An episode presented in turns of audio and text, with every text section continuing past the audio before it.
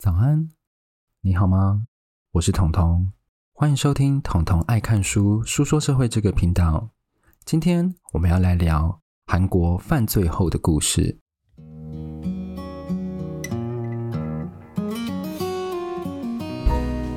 好，欢迎来到我们第七十四集哦。那第七十四集呢？今天这个节目会分成三个大部分。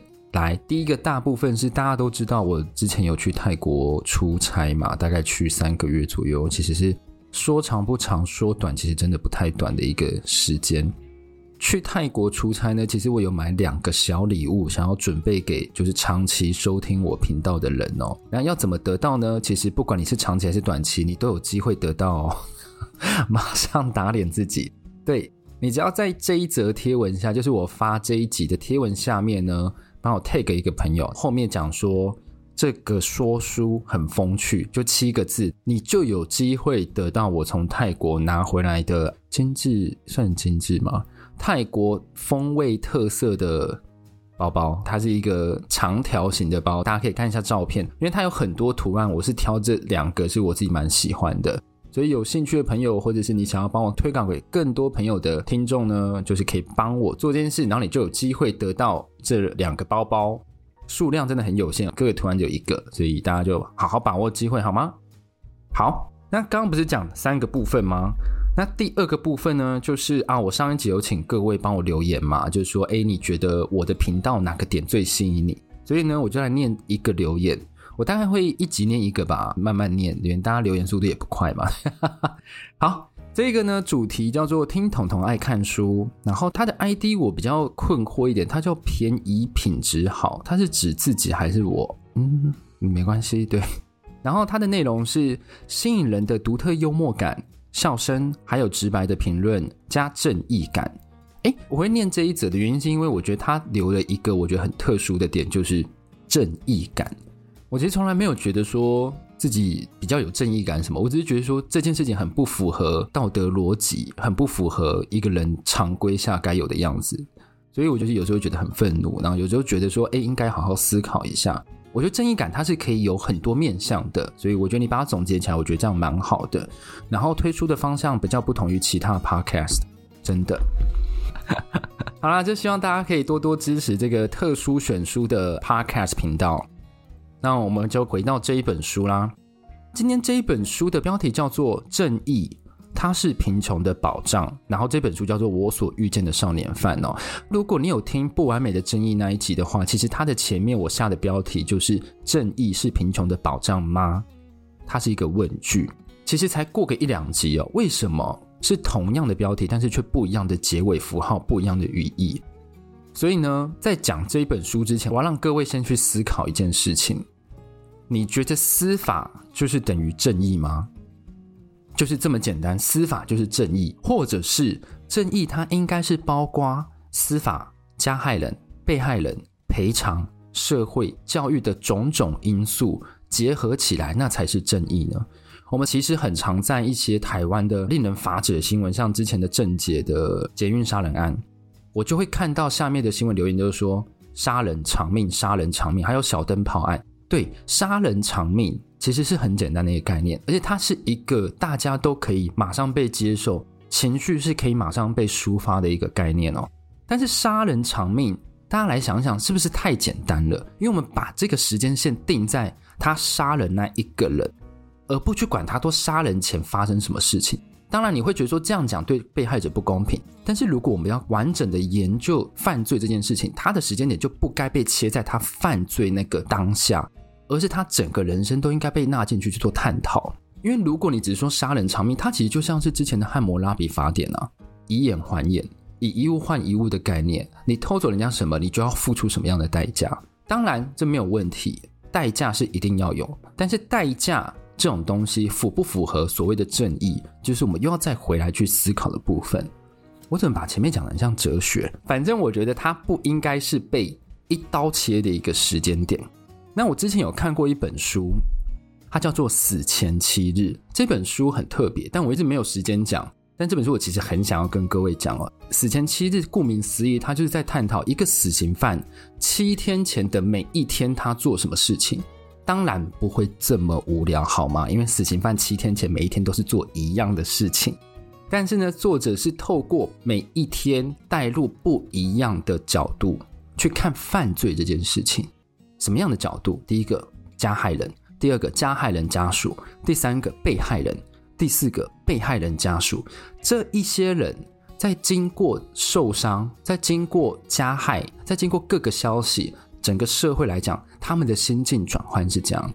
然后其中呢，作者就去采访了被害者的家属，因为我们很常会觉得被害者家属他一定是非常非常难过，我相信一定也是。他们就被安排在去看这一个加害者，就是这个死刑犯，他要行刑的那一天，他们是隔着一个玻璃窗，死刑犯就坐在那个玻璃帷幕里面，大家就是围在前面这样子看。如果有看过电影，应该可以想到那个场景，他们就这样看着。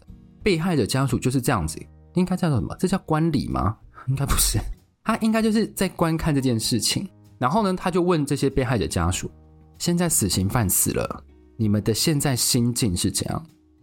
然后被害者家属就跟他们讲说：我本来以为我看到他死掉，我会得到我长久以来要的正义和平静，但他们后来发现，实际上他们只是又看到另一个天人永隔的。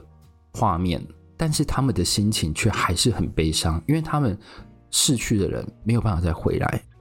然后呢，这个加害者是国家杀了他，他又是一个概念的，国家杀了人，但是受害者家属却没有办法得到平静。这样子的关系真的是司法该有的吗？我们再换个角度想，如果今天我们判了死刑。这个社会就有贺阻作用，就会贺阻犯罪的话，那照理来讲，保留死刑犯的这些国家应该都犯罪率是零呢，应该超强。但其实不是哦，犯罪率低的都是在北欧国家，他们是没有死刑的。对，所以我们应该来想想，死刑究竟是因为社会观感下所发明的，还是真的有贺阻作用？那今天这一集呢，我们要聚焦在哪里？韩国少年法庭的法官，他叫千宗虎，也是这本书的作者。他要聚焦是在韩国的少年犯罪问题。作者他现职就是一位法官哦，他一直以来都在釜山服务。在那个时候，韩国他掀起一个废除少年法的风潮。为什么？因为当时的青少年他们犯下的犯罪很可怕，杀人不眨眼，还很开心，就是你知道还志得意满说哈我杀人，而且最重要的是什么？他们拍了影片，然后还放在网络上，所以大家看了会很愤怒啊。但你知道吗？他们得到处罚是相当相当轻，等一下我会在后面提到说到底有多轻，所以韩国就认为说，哎，就是因为你们犯得太轻了，所以他们就知道说，他们就算杀了人，也只要付出那些代价，他根本就不怕一直犯罪。所以呢，我们就来跟着法官一起来认识少年犯的样貌。那我们刚刚不是有说，我们这个是最后系列吗？犯罪后的系列。犯罪后，这就是我不像一般的可能在讲凶杀案的频道，他们可能是在描述、分析、整理整个杀人的过程，不是？我要来跟各位讲是说，哎，他们已经确定犯罪了，然后呢？因为通常这段可能是大家比较忽略的部分，因为这一段真的在讲起来是真的会很好睡，所以我第一个标题就是要让各位睡到直接进入深度睡眠，好不好？第一个标题叫做标签理论哦，然后它其实又叫社会鉴理论。标签理论是犯罪学里面一个学说，一个理论。它相对于其他社会学科，它其实是一个非常新兴的科学，而且很大部分呢，它是在探讨人类为何会犯罪。所以很多观察在经过观察后呢，就开始衍生多许多的学说，很多学说就这样衍生出来。从最初的龙布罗梭，他的天生犯罪人论是什么？他就去监狱统计了一些人，他就觉得这一些人，只要你有这些特征的，你就是生下来就会很容易犯罪。对，等于是你的长相为你的犯罪打了包票，你知道吗？这是他的一个理论。第二个呢，是在中期呢有出现了一个后天犯罪社会理论。那我们的标签理论就是归纳在这里。在后来呢，因为大家发现说，哎，一个理论好像没有办法解释为什么会有犯罪行为，所以会就会有各家开始寻求，你知道合并啊，要不要合作一下啊？就是把这些学说结合，变成一个综合派别。那我刚刚讲的标签理论，就是我认为跟书中比较有高度相关性的，它是被归类为在社会控制理论的范畴，就是我们刚刚讲的后天犯罪社会理论。然后有一个很重要的点是什么？犯罪是个人在遵守或违反法律的过程中，受内在和外在控制力量的影响。这句话是什么意思？非常简单的讲，就是说，如果你越附着于父母、学校、同才团体，你有任何人可以依靠的话，你就越不可能犯罪。那换一个角度想，就是你只要这些都没有了，你就越有可能犯罪。那有一组社会学家，一个叫贝克，一个叫李马特，他们在一九七零年就提到我们刚刚讲的标签理论。那标签理论是什么？他说，对于偏差行为人，例如不良少年。帮派分子，社会会给予他们偏差身份或犯罪身份的定义，就是简言之，我们看到这样子犯罪人，我们就会有刻板印象，但对他们造成影响。而且标签理论强调的是什么？一个偏差犯罪行为的发生，不是由于犯罪自身的一些犯罪特质所引起的，而是社会集体多数对于犯罪者的反应。我们刚刚不是讲说社会键吗？他当失去依靠之后，好，你试想。一个青少年，他没有父母可以依靠，他没有同才可以依靠，他没有社会可以依靠，他要活下去要怎样？当然是去偷窃啊！他因为这样偷窃被定了罪，他有这样的前科。我们之后，我们的社会会用什么样的概念去看他？大家可以想一下，你今天只要有犯罪，你就没有办法拿到什么良民证，你是没有办法在任何的企业。就是你只要觉得它是一个还 OK 的企业，他们很多时候是要求你要附上良民证的。你没有良民证，你基本上是连平常的工作他都没有办法找到。所以这是一个标签化的概念。当我们贴上标签之后，这个人的人生基本上就是被判了，诶，你就是犯罪人，你这个标签你是一辈子都洗不掉的。那我会为什么会先讲标签理论呢？因为它跟我们这一集很有关系。因为我们这一集要来讲第二个标题，叫做“少年犯罪都是穷凶恶极的吗？”因为我们这一集是聚焦在青少年犯罪，十二到十八岁，十二到十八岁这个期间，他所犯的罪会变成一个标签，时时刻刻跟着他。所以，少年法官。当然知道这一点呢、我今天判了这个事情之后，对他来讲是非常非常有影响的。如何不让他在身上被标签化，再往后他还可以正常返回社会，这是他在判决的时候最重要、最重要去想的事情。所以他在判决的时候，并不是在想说判了这个罪，那你就应该要接受这个惩罚。他不是用等价原则去判他这个罪，他是用什么？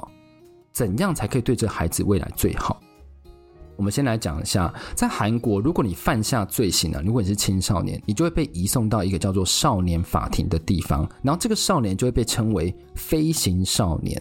飞行不是那个 fly 的那个飞行，是是非的非，然后行走的行。所以大大家可能就对于这些被标签的孩子啊，认为他们一定是相当常犯下杀人罪。为什么我会讲说杀人罪？因为我刚刚最前面不是有讲吗？韩国正在掀起废除少年法热潮。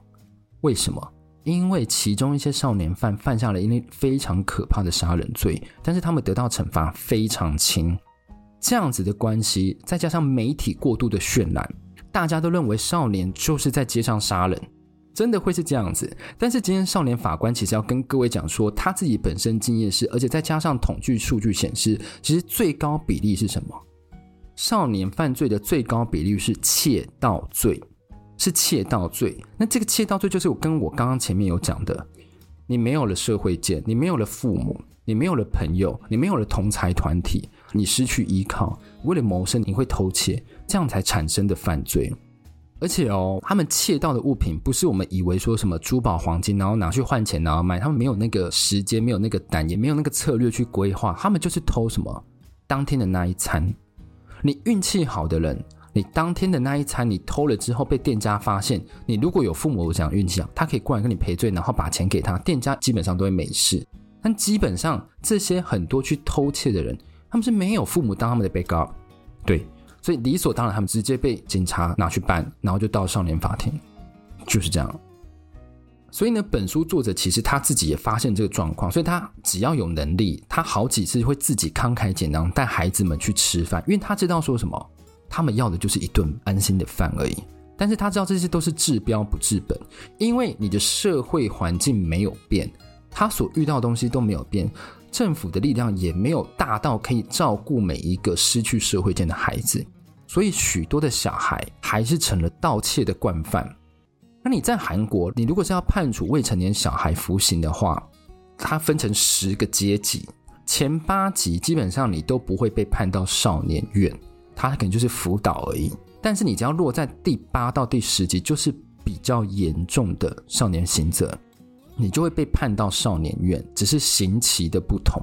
其中第十级处分最严重，所以我刚刚不是有讲吗？如果你今天杀人什么的，或是你伤害别人什么的，最终最后就是判到第十级。就是必须在少年院待满两年，棒，他就只要待两年，他就可以出来，然后再度的遨游在世界上、社会上。所以这就是为什么韩国他会掀起说，少年法真的是判得太轻了。他只要在里面待两年内，他就可以出来，而且还可以再犯。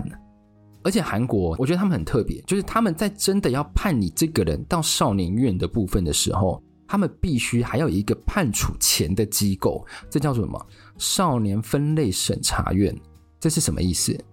如果你有在玩哈利波特的话，它就是类似分类帽。哎，没有，我开玩笑了，不是，它跟那个没有关系。但是它就是一个分类的概念。因为我如果今天要判你十级的话，是最重的一级，它等于是你有一个标签的。所以如果我要判你是十级的话呢？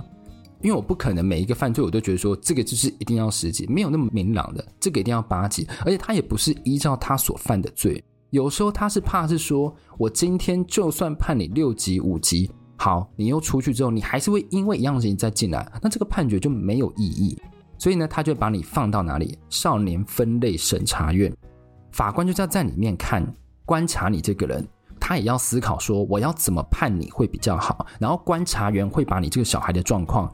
回报给法官，当做裁量的一个标准哦，而且他也可以叫做一个缓冲中心哦。那你一定想说，少年院都判得这么轻的，你还要送到什么少年分类审查院，还要什么缓冲，两年服一服就出来了？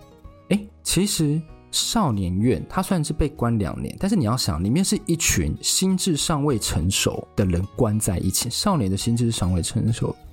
所以他们会有什么更疯狂的行为？比成人更疯狂的行为，其实是难以想象的。所以呢，要进少年院判决，其实是要反复思考了，并不是我们刚刚讲的等价原则，不是，这些都不是标准。是我这样判，是不是他跟鬼拿药单？就本来他还不会，他只会小小的偷窃，就一进去那个少年院，诶，他还学会吸毒，多了三项技能。他这是学的越来越完整，这是有可能的。监狱有时候被讲成就是犯罪的导师啊，犯罪的学校有时候被讲成就是监狱，这是有可能的。所以呢，他在判的时候呢，就是要一直思考这件事情。所以我们刚刚都知道法官的两难。我们这边假设一个情境，假设孩子的罪行他不需要严重到被判进少年院，但是呢，如果让他们回到原生家庭，只会徒增少年的再犯率。里面有一个案例。有一个少年犯罪的，他的那个自述是这样：他说他的妈妈是一位酒精中毒者，二姐呢会打包学校的营养午餐带回家给妈妈吃，妈妈就会喝醉倒在路边，二姐也会把她带回家。爸爸妈妈每天都会吵架，然后妹妹已经被人家领养走了。爸爸讨厌妈妈，所以每天都待在网咖生活，就像是游戏中毒了一样。国小三年级的时候，我实在受不了，所以尝试要自杀。这是原生家庭，这是我们没有办法想象，这是我们觉得说，哎，好像那应该是不会发生在现实生活中。这是韩国社会真的在发生的一个情境，而且我相信不止他这一例哦。所以假设这个小孩，这样的小孩，他去偷窃了，你要怎么判？我试问各位，你们要怎么判？所以把他判到少年院呢？让他得到一些保护呢，但少年院里面有龙蛇杂处，但是又可以让他躲避原生家庭，所以这其实是很考验法官的决策的。他一直在想这些，所以我很佩服法官，他是为了小孩的未来去做审判，而不是为了社会观感等价原则去做审判，这点是很棒。然后呢，他就发现了这个漏洞，他觉得不如我就自己来做一个，做一个什么？他认为解决方法就是帮这些不能回到原生家庭和把他判到少年院又太可怕，因为他罪行不到那里的这些孩子创造一个家。这个家，他在二零一零年经过不停的说服那些有抱负的理理想的人，在十一月成立了在韩国的昌原第一个家屋，叫做青少年恢复中心。我不懂怎么要翻成恢复中心呢？就是恢复有点可怕。它是让这些小孩有一个依靠。本来如果你把他送回原生家庭的话，他们这些青少年的再犯犯罪率是百分之七十。但是呢，你如果把他送到这个青少年恢复中心，他的再犯率就降到百分之二十到三十。所以其实你可以发现是有很高很高的比率，有很多青少年是为了生活而不得不犯罪的。